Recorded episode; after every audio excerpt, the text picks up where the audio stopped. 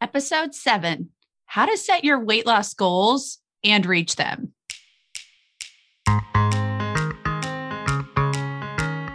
Welcome to the School of Weight Loss podcast, where we relearn how to lose weight so you can reach your goal weight with less wasted effort, money, and time. This is the podcast that uses evidence based tips and tools to simplify weight loss for the busy moms who've tried it all. If you're tired of endless dieting, a tired mom, and ready to learn what works, this is the podcast for you.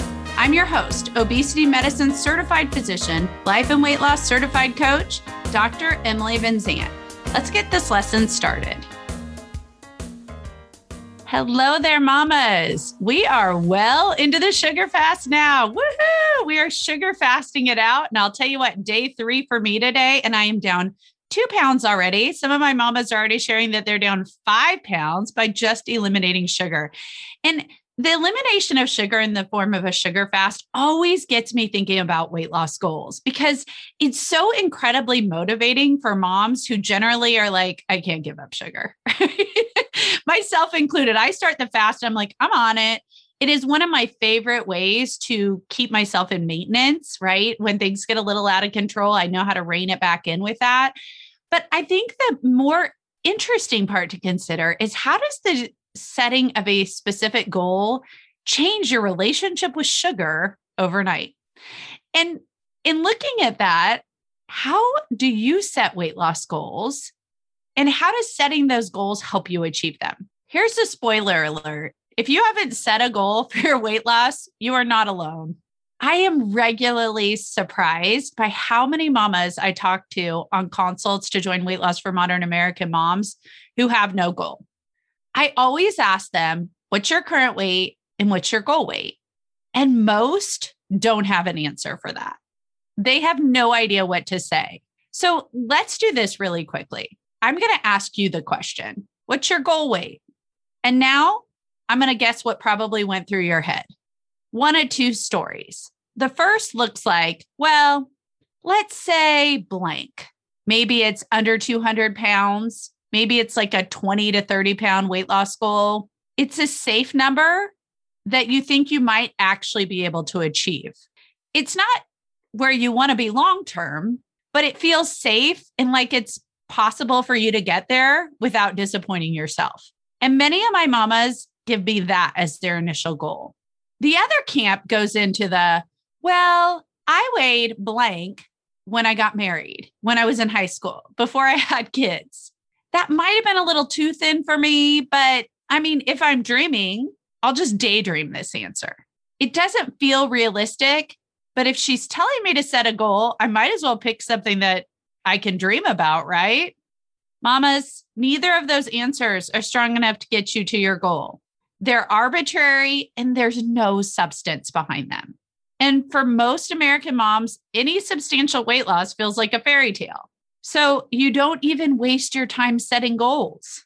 You just take what you can get and name it as success or failure, depending on how you feel that day.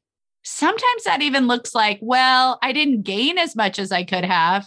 Come on, mama, you're worth more than that. So, to understand how to set goals, I first want you to realize why you're hesitant to set weight loss goals to begin with. And I find there's three big reasons that American moms struggle with setting weight loss goals. The first is I don't want to disappoint myself when I don't achieve it. We've tried this so many times. We don't want to set ourselves up for failure again. And setting a goal feels like we're setting ourselves up for failure. The second is that goal is so big, I'll never get there. Many of you feel like that weight loss goal that you really want to get to is so far off that you'll never even get there. So, why dream of setting it? And the third is life will get in the way as it always does anyway. So I might as well just take what I can get before that happens. And mamas, all three of these reasons for not setting weight loss goals share a single common problem. You're pre failing. That's it. You're setting yourself up for failure by not setting the goals. And I want you to consider what's more disappointing having set a goal of, let's say, 30 pounds invested in it, worked towards it, and just losing 22 pounds, or not setting a goal and quitting five days in maybe three or four pounds down because your schedule got hard and you weren't invested in that goal anyway. What's more important for your life? Saying, I have a big goal to lose 100 pounds and I'm willing to take a year to get there, or saying 100 pounds is impossible. So why even start? As you saw in the last episode, episode six, Lindsay did just that, mamas. And she'd never gotten past those initial small weight losses before. She set a big goal and she achieved it. But setting the goal is the first step. And I want you to consider what's more motivating when your mama life gets crazy, because it will. Saying, I have a goal and I'm going to figure this out to achieve my goal, or letting those crazy mama circumstances dictate your results. Having goals matters, mama, not just tasks. We get so stuck in the tasks of life that moms start to believe they can't have goals. And you are successful women. You are capable of achieving goals. Why is weight loss any different? It's your willingness to set them instead of taking what you can get that starts this process of change. Setting goals actually matters, especially in weight loss. And they don't need to be diminished safe goals, and they don't need to be fairy tales. There's a way to set goals that matters and helps you achieve success. And that's what I'm going to teach you next. In medicine, we call those SMART goals, and studies support that setting goals this way increases your chances of achieving them. SMART stands for specific, measurable, achievable, relevant, and time bound. That's a lot of fancy words like you like to use in medicine to simply say set a specific goal that can be measured achieved matters to you and give it a time frame. That will keep you motivated towards the goal. So here's your assignment today, mama. I'm going to help you set a weight loss goal and you're going to commit to it because you're going to achieve it this time. It needs to be specific. I often have mamas say, I don't want a number. I just want to feel better. Hogwash, mama.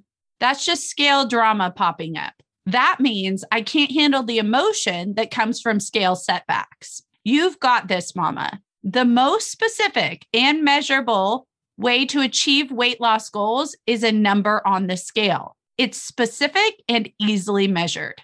If you are absolutely opposed to it being a number on this scale, you can make it a size in clothing. It needs to be specific and measurable, though. And remember, clothing runs different sizes by different lines. I would recommend starting with a number. With that, we have met both specific and measurable goals of our SMART goal. Next comes the achievable and relevant category. Now, this is where I recommend you consider a few different approaches. I tell my mamas it needs to be a number that excites you, but can be achieved. It needs to be a number that means something but doesn't feel so distant that you get lost in the overwhelm. And there's three different ways to consider setting that goal. The first is to get to what we call a quote unquote normal weight, or in medicine, that's a normal BMI. I'll tell you, most of my mamas start in the 200 to 230 range, and most want to get to 150 pounds. It's the most common number that I hear. Now, why is that? Because it feels normal it feels like I'll be out of plus size clothing. I won't have to worry about sitting on planes. I'll be able to ride the rides, and I'm sure I'll have more energy. 150 pounds, depending on your height, may or may not be a normal BMI or a normal weight according to the medical world. The average American mom weighs 168 pounds and is 5'4. That puts her in the overweight category for a woman who's five four to be in a normal BMI, it's around 145 pounds. I did not say 110 to 120 pounds. That's always, as a physician, what I hear people say. 145 pounds is a normal BMI for a woman who's five four. I'll link the BMI calculator in the show notes if you'd like to consider this in your goal setting as the number you'd like to achieve. Just know that BMI is also associated with your height. And it doesn't account for muscle mass, mamas. So it's not a perfect reading, but it will tell you what the normal weight for your height would be. And it might be something you want to consider. The second approach is one of my favorites, which is losing 10% of your initial body weight. What that means is that if you start at 200 pounds, it would be 20 pounds weight loss to lose 10%. For the average American woman at 168 pounds, it would be 16 pounds to lose 10% of your initial body weight. And mamas, I'm going to do a whole podcast on 10% weight loss and the value that comes with it. But for today, I just want to tell you that the health benefits of just losing 10% of your initial body weight are huge. You don't need to lose 100 pounds to start seeing the results. 10% body weight loss will get you there. So, for most of my mamas who are in the 230 range, that's 23 pounds. And if you are concerned about weight loss in terms of it affecting your health, if you've been given a recent diagnosis that's related to your weight, like diabetes, high blood pressure, heart disease, 10% weight loss is a great starting goal. In weight loss for modern American moms, we average 10% in 12 weeks, and we celebrate 10% weight losses. It's huge for your health future, mamas. And the third approach is to set a number that means something to you. Did you have a time when you felt healthy, strong, energized? Is there a number attached to that time frame? For me, for years, it was in the 140s, which interestingly correlates to a normal BMI for me. If you have a number that's specific, that's exciting and motivating, why wouldn't you go for that? You can achieve any number you want to, mama. Don't set yourself short. So now we've set a measurable goal. If you're the average American mom, that may mean a normal BMI. That would be 145 pounds. That may mean a 10% weight loss. That would be 152 pounds. It could be in the 140s. If you're starting in the 200 to 230 range, it may mean breaking through 200. It may mean 25 pounds as a first goal with the long term goal of 150. It may mean a normal weight. Set a goal that excites you and motivates you. Most of my mamas just want to get to what they consider normal or 150, normal clothes, more energy, living their lives. So that brings me to the last part of SMART goals, which is time frame. And I have a few thoughts about that. I actually believe this is the least important aspect of your SMART goals, except for one thing don't just say, I'll get there eventually. That's a tricky way of setting yourself up for failure. It's pre failing. It's saying when my life aligns, I'll be willing to prioritize my weight again. And I always worry about the mamas who come along and say, I'll just get there when I do. Having a time frame in mind is important. I want you to consider times when you've lost weight for external events, things like a wedding, a reunion, a vacation, you're much more motivated because of that time frame. And I see this in the sugar fast. We set a specific time that we're willing to give up sugar.